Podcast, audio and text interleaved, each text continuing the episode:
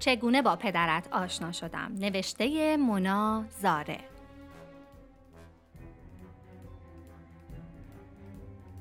با خانشی از مارال علی مرادی. قسمت هشتم. نامه شماره هشت شهروز تاهره بزرگ شدی یا؟ این حرف را بعد از 15 سال شهروز با یک چمدان قرمز جلوی در خانهمان زد. آخرین باری که دیده بودمش قدش انقدر بلند نبود سرش را تراشیده بود و با آدامسش یک صداهای عجیبی از دهانش در می آورد. شهروز پسر آقای تاهره همسایه دیوار به دیوار دوران کودکیم بود. حالا شهروز تاهره با آن فامیلی مسخرهش بعد از پانزده سال آمده بود روبروی من ایستاده بود.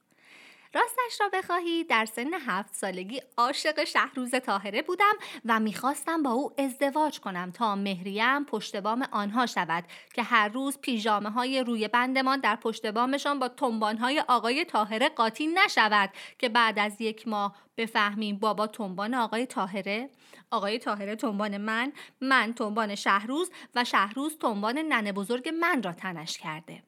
هر دوتایمان از شش سالگی یک سوراخ از دیوار اتاق شهروز به دیوار اتاق من درست کرده بودیم که تیله هایمان را از سوراخ دیوار رد و بدل کنیم. در نه سالگی سوراخ دیوار اندازه رد و بدل دفتر مشقهایمان بزرگ شد و آقای تاهره در دوازده سالگیمان یک حفره به اندازه هیکلش روی دیوار خانهشان پیدا کرد که شهروز موتورگازیش را از دیوار برایم میفرستاد تا در اتاق دور دور کنم. که خانواده تاهره از آنجا رفتند نه اینکه فکر کنی به خاطر حفره نه. هنوز حفره سر جایش است. اتفاقا شومینهاش کردیم. اما آقای تاهره کلاهبردار درجه یکی بود که اموال بابا را بالا کشیده بود. منظورم از اموال پولهایش نیست. ننه جون است. آقای تاهره پیرزنها را گول می‌زد و تلکهشان می‌کرد. بعد از پانزده سال شهروز زنگ خانه ما را زده بود و با یک چمدان قرمز برایم گفت آس پاس است. باورم نمی‌شد. آقای تاهره از روزی که شهروز ترازوی خانه ما را صفر کرده بود پسرش را مهندس صدا می کرد. آن وقت این نمک نشناس بیار و بیکار شده بود. یکو در خانه را به صورتم کوبید و وارد خانه شد و گفت خب این چمدون کجا بذارم؟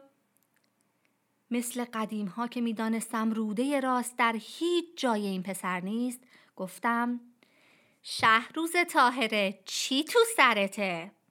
چشمهایش را مثل آدمهایی که توضیح واضحات می‌دهند قلمبه کرد و گفت اومدم بگیرمت دیگه مگه تو تو هفت سالگی عاشق من نبودی؟ نمی‌دانستم باید زخ کنم یا توی سرم بزنم که عاقبتم با او گره خورده که شهروز با پیژامه چارخانهش از اتاق بیرون آمد و داد زد ایال این تلویزیونتون کنترل نداره. از میزان دیوانگیش سرخ شده بودم. نمی‌دانستم اگر بقیه خانواده به خانه برسند و یکو دامادشان آن هم شهروز تاهره را با پیژامه وسط خانه ببینند خانه را روی سر جفتمان خراب می‌کنند. صدایم را تا توانستم انداختم در گلویم و داد زدم.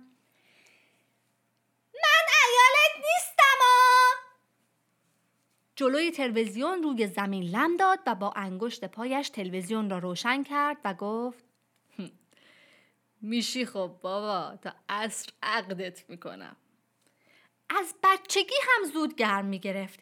یک هفته ای گذشت و خانواده هم به حضور شهروز در خانه عادت کرده بودند.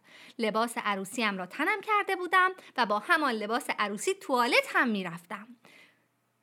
سفره عقد را یک هفته بود چیده بودیم و دیگر سر همان سفره شام و نهارمان را میخوردیم که آقای تاهره زنگ زد و گفت به اون پسر کلخر کلاهبردار من پناه ندیدا پلیس دنبالشه. حوصله حرفهای آقای تاهره را در آن برهه حساس بیشوهری نداشتم. اما شهروز آن هفته را هم دل به ازدواج نمی‌داد و ننه جون یک سره حال آقای تاهره را جویا می‌شد و با شهروز جیک تو جیک شده بودند. دیگر چاره ای نبود. شهروز را انداختیم وسط سفره عقد و عاقد خانوادگیمان طبق عادتش افتاد روی داماد و روی شکمش نشست تا خطبه عقد را بخواند که قبل از اینکه کلمه آخر خطبه خوانده شود یک تیم سی و پنج نفری پلیس یک نارنجک انداختند وسط سفره عقد تا شهروز طاهره را دستگیر کنند. که شکر خدا 135 نفر مصدوم شدیم و شهروز هم چون زیر عاقد بود آسیبی ندید و از بین دود با ننه جون فرار کردند.